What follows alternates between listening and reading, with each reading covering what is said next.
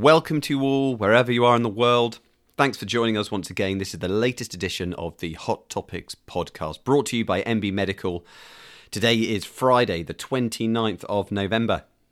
My name is Neil Tucker, and I will be running you through the next 15 minutes or so. So, we're going to have a look at the latest news and research in medicine, particularly with a general practice focus.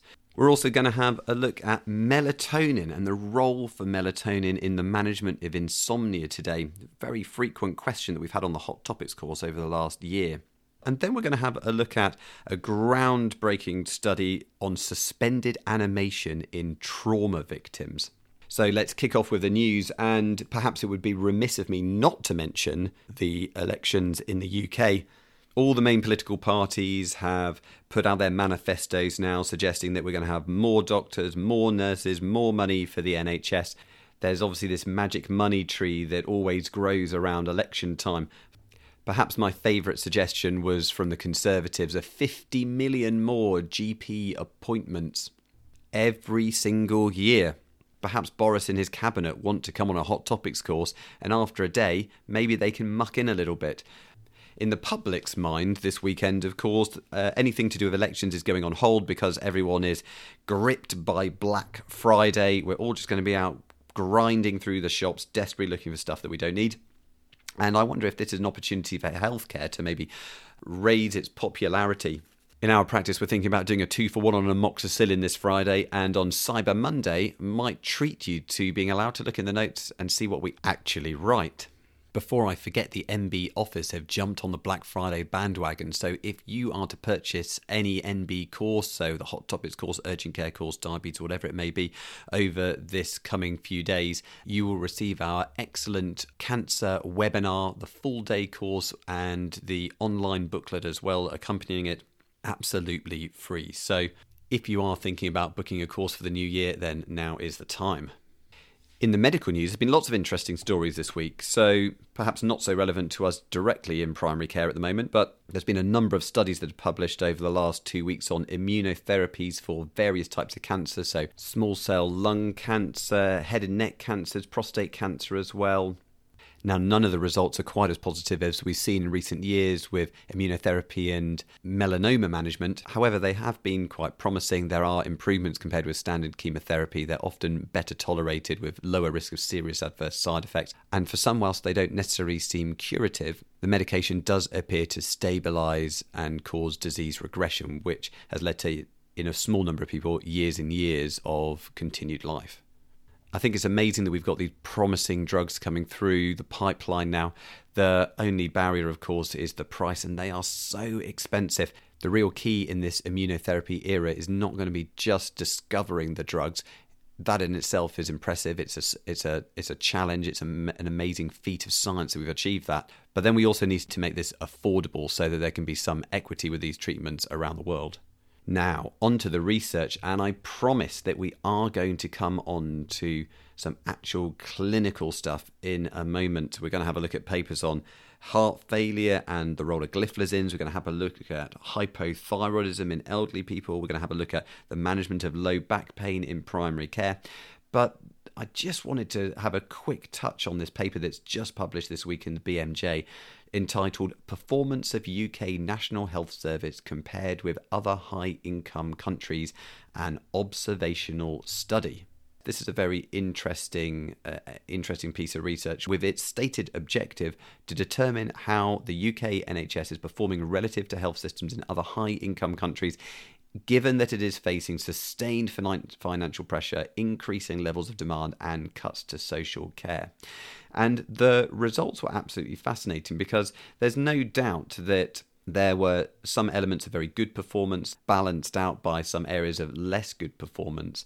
But what is really stark is the difference in spending. So the UK spent the least per head of the country on healthcare in 2017 compared with all the other countries, and is a significant difference. So uh, we spent in dollar terms $3,825 per person in that year.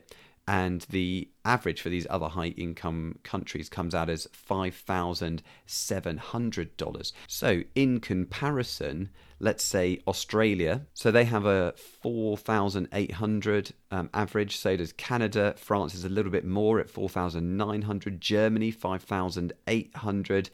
America 10,200 per head of the population. This is a staggering difference overall population health in the UK was lower than the average.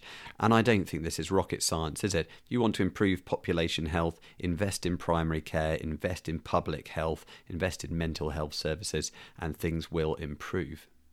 Now, onto the clinical research, and probably the biggest trial to publish in the last week was the DAPA HF study. So, this was published in the New England Journal of Medicine, and we had some preliminary data about this already. So, we've talked a little bit about this on the Hot Topics course in the last couple of months. But this was looking at patients with heart failure and reduced ejection fraction, and then randomizing them to either having dapagliflozin, so anti glycemic SGLT2 inhibitor drugs or to have placebo, both in addition to their usual care. And interestingly, in the trial, the patients did not have to have diabetes. So, this is the first major trial looking at the independent effects of SGLT2 inhibitors on heart failure.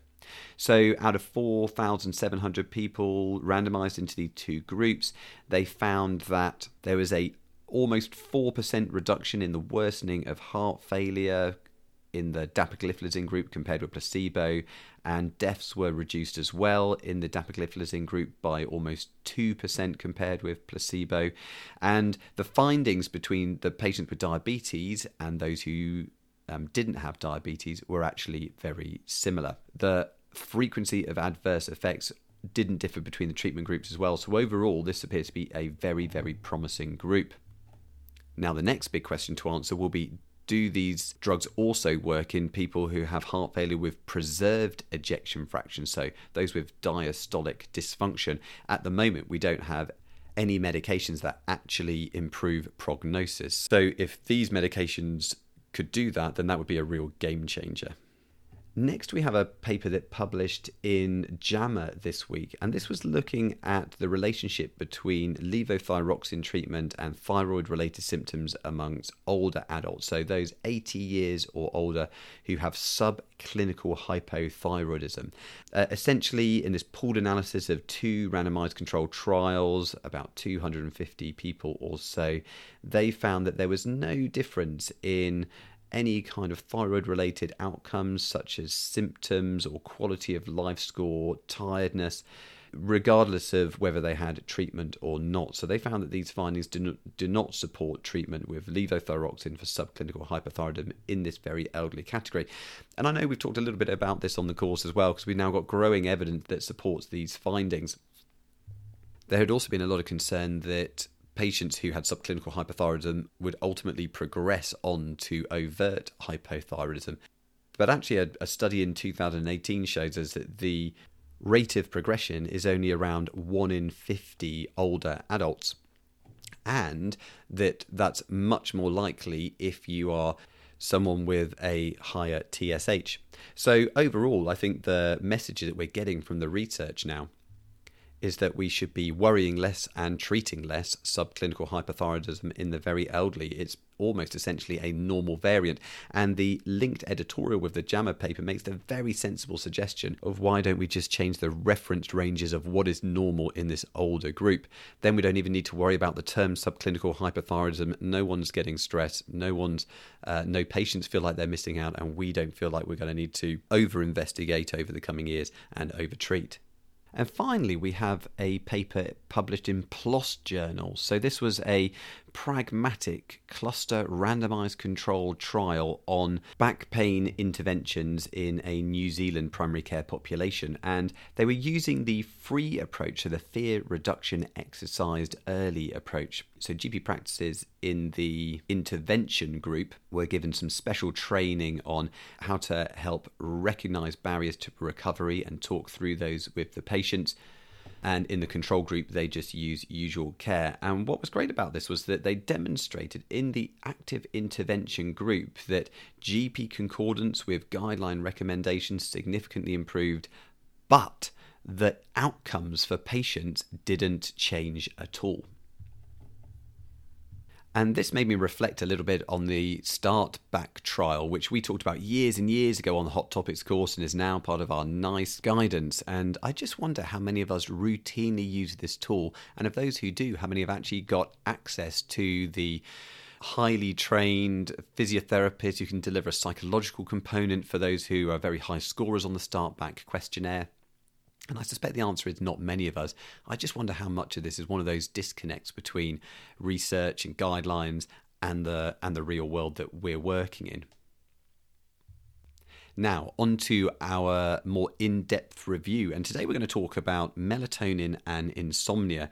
And sleep has been on my mind recently, not just because I'm one of the um, significant proportion of the population who would con- consider themselves a poor sleeper, but because I was recently at a friend's house, uh, a GP called Susie Almond, who works down in Wiltshire now, and she gave me a book called Why We Sleep by Matthew Walker.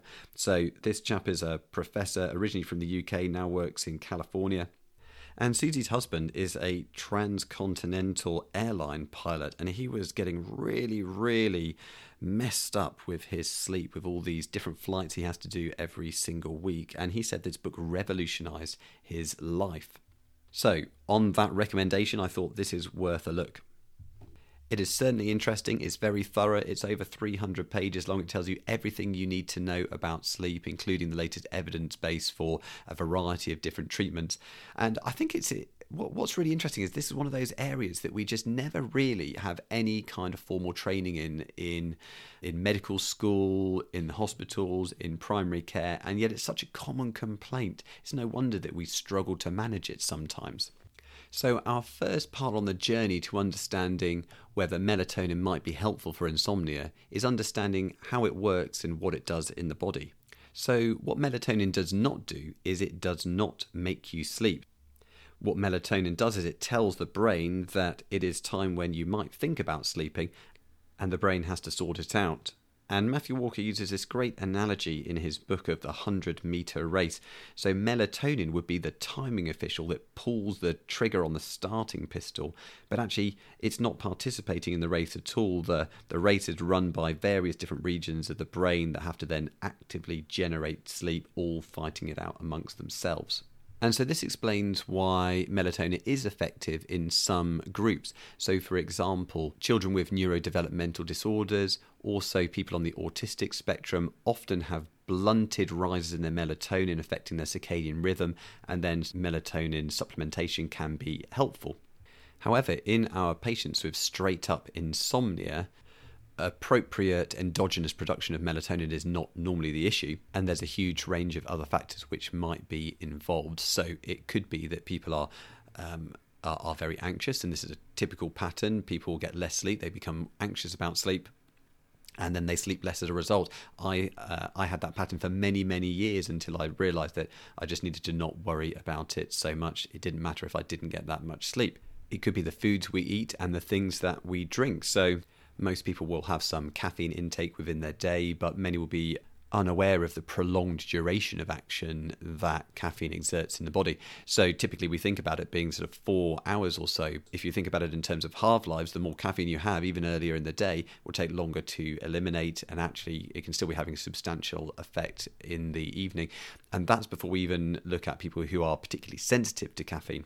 Alcohol, as well, we know is highly corrosive to people's sleep patterns and so too with sleeping tablets. So, in the book, he talks about sleep physiology studies that clearly show the type of sleep that you get from sleeping tablets is not the same as natural sleep.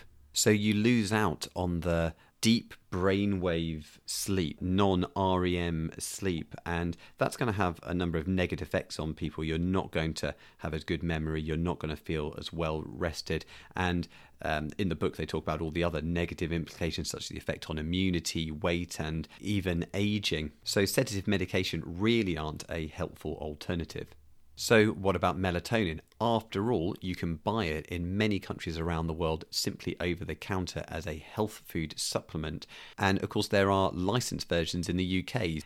The British Association of Psychopharmacology, in their latest guidance on the treatment of insomnia, do talk about melatonin as a therapeutic option.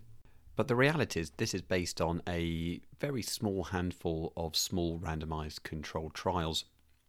These are all being focused on the elderly. There is a rationale for that. There is a natural decline of melatonin with age, and the studies demonstrate a modest improvement in the duration it takes for someone to get to sleep but the benefits are pretty small. It may seem reasonable to assume that the reason there's no data on younger people is because these studies either haven't been done or they've been done and they've been found ineffective and they're not published. Matthew Walker doesn't recommend melatonin as a sleep product, and of course, he doesn't recommend um, sleeping tablets either. So, what does he recommend? And the reality is, it's not rocket science, so stick to a sleep schedule have good sleep hygiene, avoid caffeine, particularly in the afternoon, avoid alcohol, particularly in the afternoon. He Even encourages us if you want booze, it's better to drink it in the morning. Um, possibly not if you're going to work. We have to think about the GMC. Don't take afternoon naps and relax before bedtime. All very simple interventions that people can employ, and that in combination with digital CBTI, for instance, could be very, very effective for a lot of people. The book is well worth a read. But if 300 pages is too long for you, and I have to say it almost broke me, then you can get the highlights by just watching his TED talk. So if you just Google TED Matthew Walker, then you'll see him explaining why sleep is your superpower. And finally, we're going to have a look at what's groundbreaking in the world of medicine this week. And the story that caught my eye was about humans being placed in suspended animation for the first time. So this is not talking about cryogenically freezing uh, people when they die or before they die. I'll be honest, if you've cryogenically frozen yourself, I'm afraid you are absolutely stuffed. There is no way you're going to be um, thawed out successfully. This is more like an extension to the techniques that have been used in heart surgery in recent years, where they've cooled down the body slightly to try and prolong the safe duration for surgery. But this is taking it to a much more extreme level. So, this was an American team, and they were recruiting. I say recruiting because the participants could not consent to this because they were effectively dead due to major acute trauma. So they were brought into an emergency department in cardiac arrest, and then they were rapidly cooled to around 10 to 15 degrees by replacing their blood with saline, ice cold saline. The effect of this is that it dramatically uh, reduces brain activity and helps prevent the degradation that you see in particularly the brain, but also in other more peripheral tissues when people have died and failed uh, and their circulation fails them. So they believe that using this method gives them about two hours or so to perform life saving surgery rather than just minutes, which of course um, would mean that most people. Uh, most people would in- inevitably die. The initial research has been done on pigs, and that has shown that at least pigs can be successfully cooled for three hours and then resuscitated afterwards. This trial is in its infancy. They're trying to recruit just 20 patients, and there's still a lot of questions about the reperfusion injuries that those patients may induce. We just don't know, for example, what's going to be their cognitive outcome, but it does provide a glimmer of hope in these severe acute trauma patients who had no other options. So that's it for another couple of weeks of Hot Topics Roundup. I hope you've enjoyed this podcast. Feel free to ask any questions or share any ideas via our Twitter page, so at GP Hot Topics or at Dr. Neil Tucker. You can also find us on the nbmedical.com website. Please do subscribe, and I can make a really strong case to the office why I should keep doing this. And we will join you again on the 13th of December when we will have a new government. See you then. Bye bye.